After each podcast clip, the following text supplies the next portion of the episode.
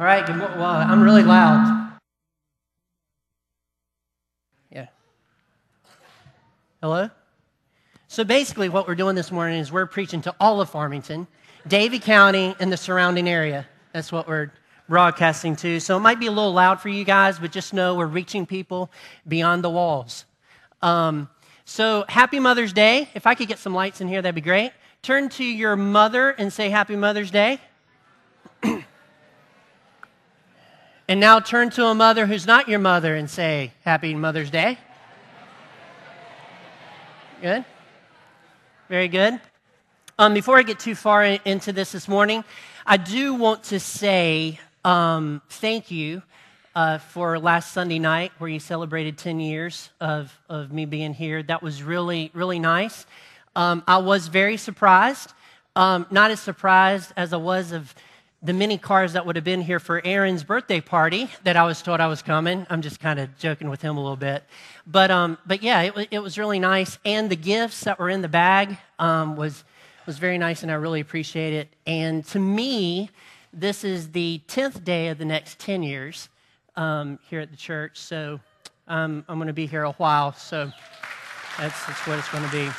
So um, when, I, when I prayed for God to give me a church, to show me, put me in a church, I prayed that it would be a church I would go my entire life, that I would be able to hold kids and see them get married and see that whole process and kind of help people along in, in that way. And you can't do that in three years. So it, it's a lifetime commitment. But I really appreciate the love that y'all showed. It, it really meant a lot, really encouraged me too. So um, that's it. So on to the sermon. If, by the way, we have our children's worship in here today. Can you make some noise, children's worship? Now, before, during the um, actual Mother's Day breakfast we had, y'all made more noise than that. So, can I hear some noise from the children's worship this morning? Very good. All right. So this is what I want you to do. If you think every, and this is every kid in here, including teenagers, if you think you look like your mama, stand up. If you think you look like your mama, stand up. Very good. Very good. So you may be seated. we have just identified the favorites. It's what, what we have, have just done it is an absolutely amazing thing that kids do look like their parents, like one or both of them in the same.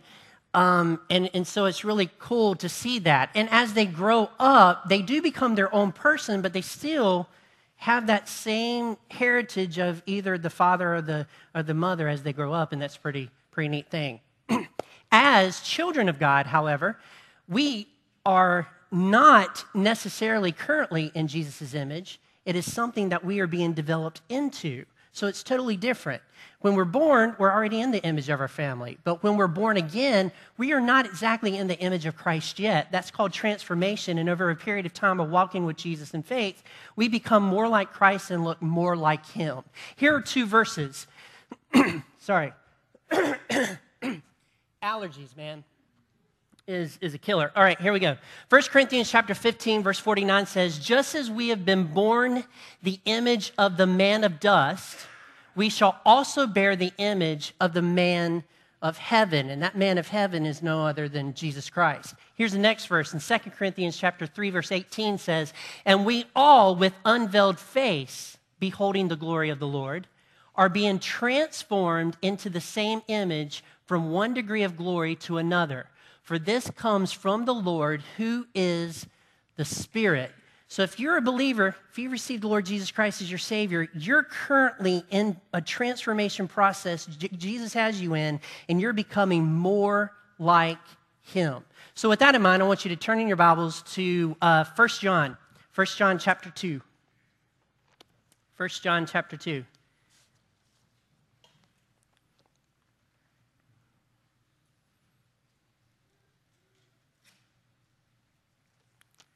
1 John chapter 2.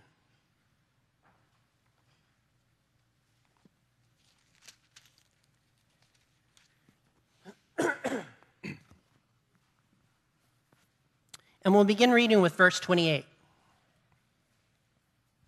And this is what it says And now, little children, abide in him, so that when he appears, we may have confidence and not shrink from him in shame at his coming.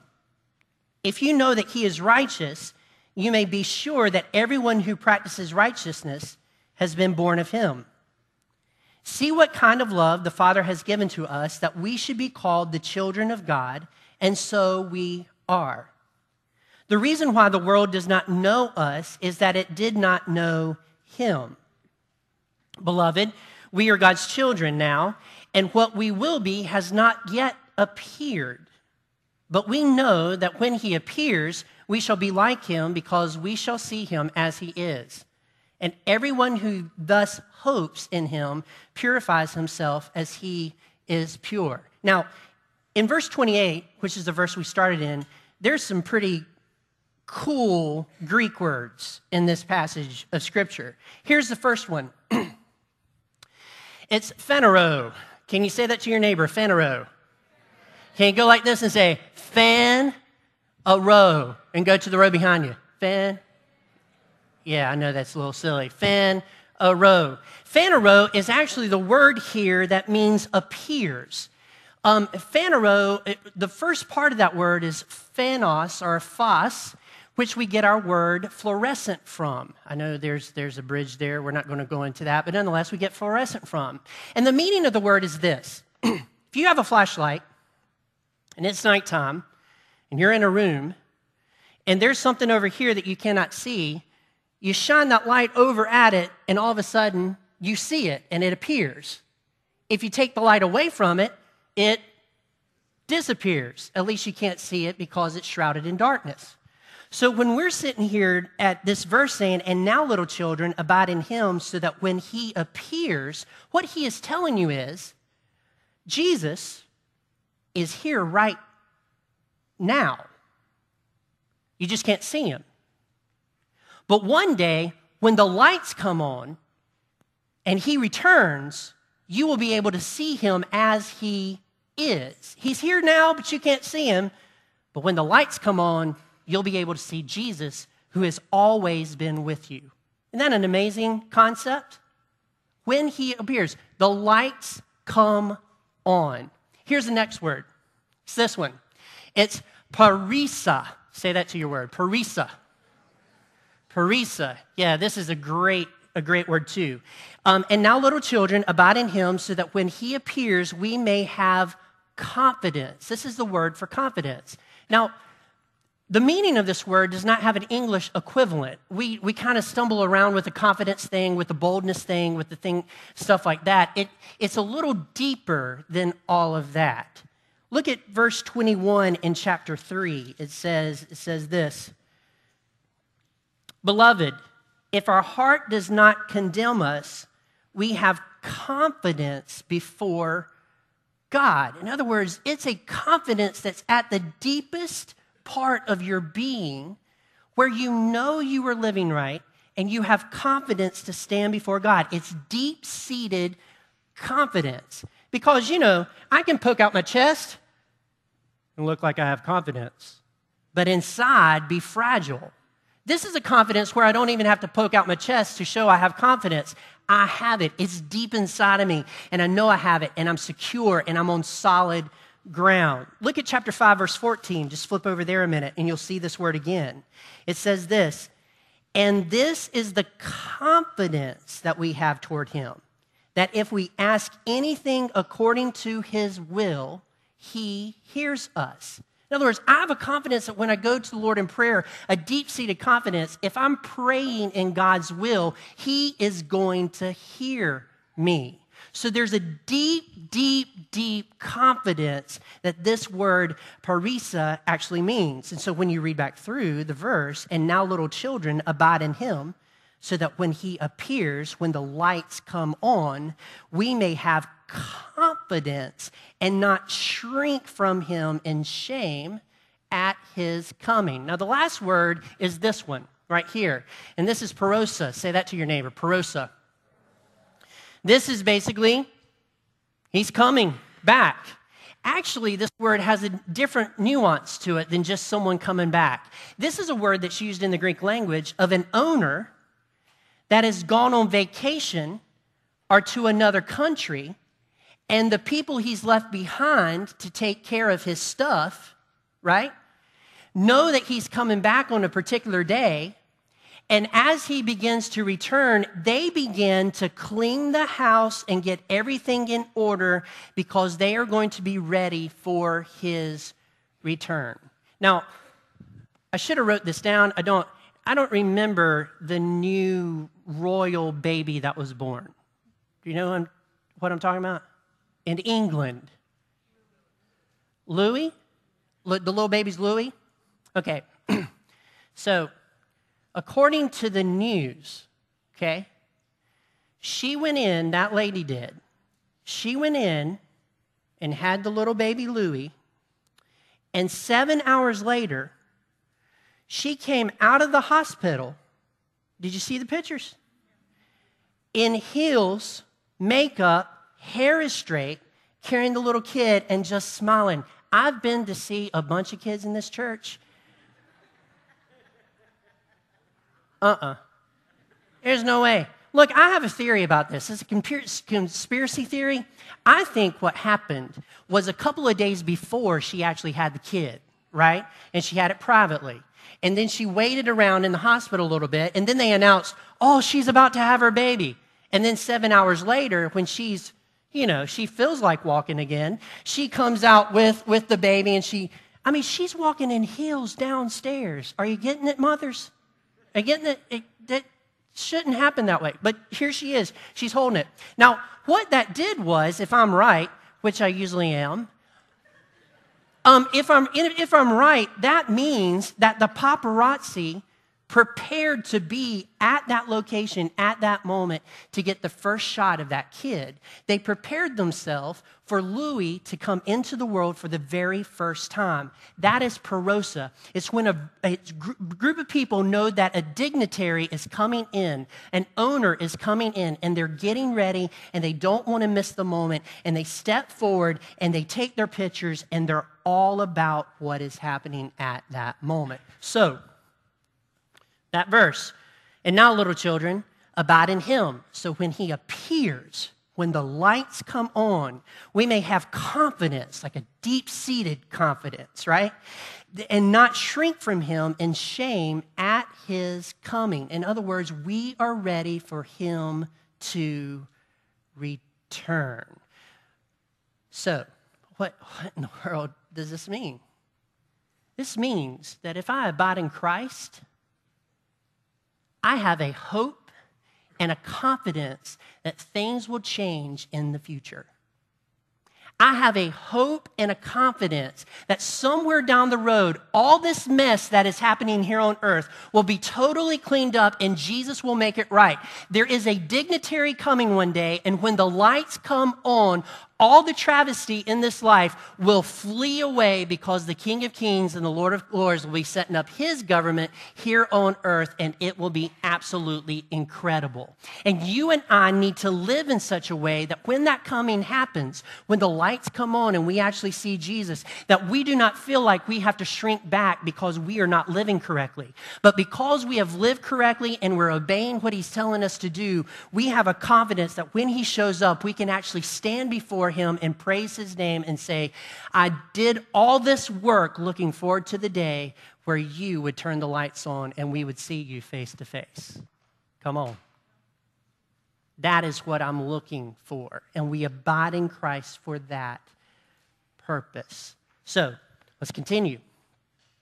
If you know, verse 29, that he is righteous, you may be sure that everyone who practices righteousness has been born of him. And then the very next word, of chapter 3, verse 1, is what? Say it out loud. See. See. See. Now, just to show you that I'm educated, that is an aorist punctiliar. Imperative. An aorist punctiliar imperative. Turn to your neighbor and say, I have no clue what that means. So, to kind of illustrate this, number one, first of all, an imperative is a command. So, there's a command, and there's something here that that the writer is saying, you need to see this. I'm commanding you to see this. Now, real quickly, I want all the kids in the room to come on stage. All the kids, come on up. Put down your devices, your Bibles, all that kind of stuff. Come up on stage. All right, all the kids, all of you teenagers, whatever, it doesn't matter. Come on up. Come on out. Yep. And we're going to face this direction. Come on up.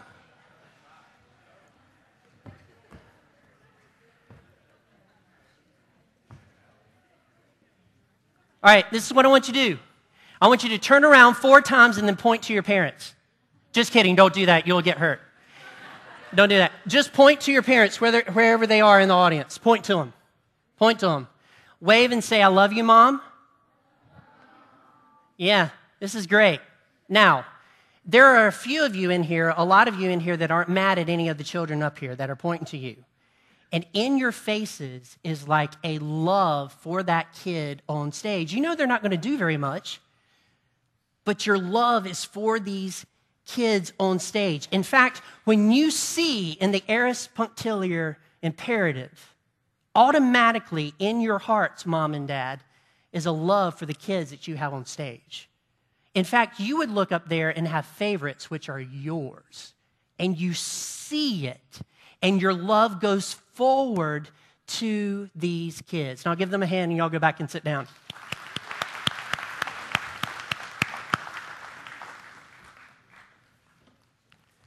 Got it? Just jump, man. I know you can do it. Good. Jump. So, in this passage of scripture, he is saying, See, look at God and see the love that the Father has for you and for me. God loves you like a parent loves you. He is our Father. And when He sees you, He sees you in love. And when we look at Him, we know that He loves. So in this passage of Scripture, it is see command what kind of love the Father has given to us that we should be called the children of God. I don't know if you know this or not, but it's not me that calls you a child of God. It's not me that gave you that title. It's not your neighbor that gave you that title, child of God. It is God Himself as He looked at you and He demonstrated His love towards you in such a way that He looks at you and He says, That is my child, that is my child, that is my child. What is this love that he's talking about? Well, it's no other than Jesus Christ becoming flesh and dwelling among us. A nice, a nice cultured pastor that I know says he came, became flesh, and lived in our neighborhood. Jesus Christ came because he wanted you to be his child. And what a great love, an amazing love that He has for you. It is the love of a parent, of a mom to a child, of a dad to a child. God the Father gives that and demonstrates that to us. And John says, do not miss that. This is why. How many of you think that life is hard?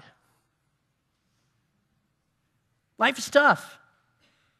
And when life is tough, we don't know exactly what's going on in this church. There's a lot of people that think they do, but they really don't. We don't know what's going on here, but he's addressing something. And what he is trying to get these people to understand is no matter how hard your life is right now, no matter the struggles that you are going through, see, ladies and gentlemen, that God the Father loves you and calls you his child. You may feel like dirt. You may feel like you're worthless. You may feel like you're nothing. But the writer of scripture says, get rid of all of that and look up and see the great, amazing love of the Father that He calls you His child. That is an amazing thought. That is an amazing thought. So, has anybody wondered what in the world she's doing up here? Raise your hand. Yeah. Yeah. I was, I was wondering too. You see, this right here, she is, she is drawing something, and she is the artist, and we don't really know what that is right now. She's part of the way down the page. She has some colors in here, and it's really kind of cool just to see her kind of draw with a Sharpie marker whatever she's trying to create that she decided to do last night in her brain. So she has a picture in her mind of what this is going to look like that you and I are not a part of. But what we see is an amazing array of colors and maybe some blackness right here and some stuff right here. I might not know what she is doing, but I can tell her you not just as her father, but whatever she's creating is going to be great. It's going to be great. Why? Because I know the artist. I know the artist. In this passage of scripture, it says this See what kind of love the Father has given to us that we should be called the children of God, and so we are. The reason why the world does not know us is that it did not know Him. Beloved, we are God's children now, and what we will be has not yet appeared. You see, I know the artist, I know what she is capable of. And I'm going to show you a few of those. For instance, when she was four years old, in a preschool room, she drew this. It is backwards, but it's still pretty impressive for four years old, for a parent, and I like that art so much we had it framed. Okay? Look at this one. This is one she did in fifth grade. You may not know this or not, but this won an award, and actually for the next year at Old Salem was a part of their little pamphlets. So she won an award, and then they printed this on their pamphlets. I don't know what she is doing, I don't know what this is going to become, but I know the artist, and I know it's going to be great. Here's another one. This is her brother, she did just a few years ago. This is when she was in middle school. She drew a picture of his his, his face. Now, his nose is a little bit big, but that's okay. That's okay. We still know the artist, right? Right? Here's the next one. Look at this. Now, this is her. Now, what you can't, you don't know about this is that the, this is not with paint and it's not with pen. It's little pieces of paper that she cut out and then glued them on top of each other in order to make that picture. In fact, if you look at that in my home, you will see that there's layers of paper on it when you get really close. And she stuck them exactly where they needed to go. That is far beyond anything her dad can do. Th- that is amazing to me. Um, that scope. And so that that is her. So I might not know exactly what's going on here, but I know the artist and I've seen the other stuff that she has created, and I'm pretty sure that that is going to be great too. So, I don't know if you're like me, but sometimes I have no idea what God is doing in my life. Come on. I have no idea what God is doing in my life. In fact, he's painting something because he's the master artist. He's, he's trying to mold me into the image of his son, and I do not know what that looks like. I do not know what's going on. I do not know what the picture is going to look like. I, I'm kind of confused at all of this because this text says, I'm a child of God, and what I will be has not yet appeared, and what you have been or are going to be has not appeared yet and we wonder what in the world God is doing and what He is painting and how He is working this together. But this is what we know we know the artist, and He does amazing work.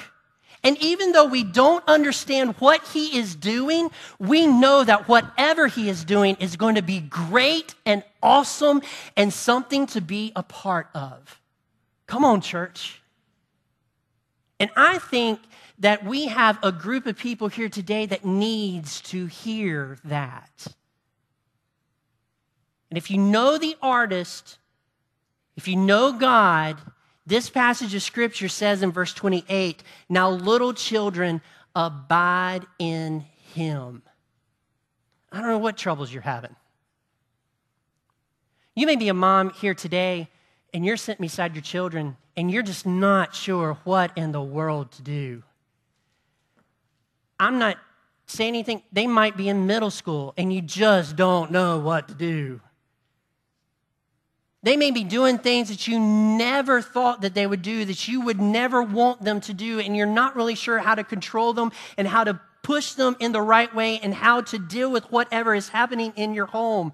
Because unfortunately or fortunately, we did not get an owner's manual when these kids were birthed. Come on. You're looking at that kid and you're wondering, I don't know what to do. It's Mother's Day. I love them, but I don't know what to do. I want the best for them, and I don't know what's going on. I don't know what their picture is going to look like in the future. Here's what I'm telling you today there's a master artist at work, and he's creating something awesome with you and with that child, especially if that child knows Jesus. He is painting an amazing picture. Abide in God. There may be some people here today that just struggle and struggle and struggle with some type of addiction and they're trying to get it out of their life, but they keep, keep going back to it and they just can't get rid of it.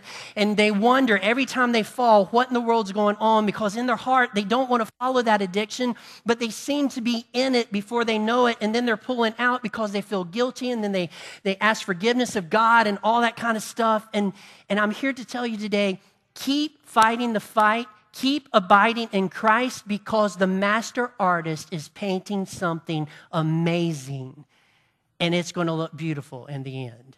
Keep going after it. There may be some of you in this room today that have keep, kept telling yourself, I'm not good enough. I'm not good enough as a mom. I'm not good enough as a dad. I'm not good enough at work. Everybody looks down on me. I just, I just feel like I can't do any thing right. I feel like it's just all kind of falling apart this morning. You need to tell yourself a couple of things that are true. First of all, you need to give yourself a level of grace and peace. You need to just tell yourself grace and peace. You're beating yourself up. Give yourself some grace, give yourself some peace. Grace and peace, grace and peace. The next thing you need to tell yourself, because you're telling yourself a bunch of negative stuff, you need to do some positive stuff this morning. You need to tell yourself, how great is the love of the Father that I am called a child of His, and He loves me amazingly. I may feel like crap but God loves me as his child. I may feel like I'm not valuable, but God loves me as his child. And if you are believing the voices, if you're believing the voices that, hey, I'm crappy, I have no value, you need to stop a moment and tell yourself how great is the love of the Father that He loves me and I am called his child. That is the message of the gospel. It's to rescue you. Abide in Christ, abide in the artist, and trust what he is doing. Amen? Tell yourself that. Well, Pastor, I just don't want to lie. You are lying to yourself any moment that you devalue what Jesus loved. You are lying to yourself every time you think that you are nothing at all when you know from Scripture God has loved you so much to call you his child. There is no greater honor on this earth than to be called a child of God and to have his love. So I don't know what you're struggling with. I don't know if it's work, I don't know if it's something here, but if you're feeling down this morning, know this.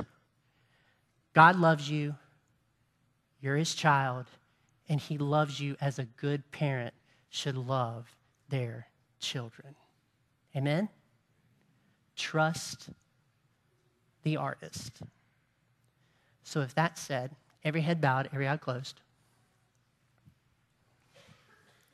I want you to take just a few moments If you're struggling with something this morning, I want you to kind of pray about that. And I want you to give yourself some grace and peace.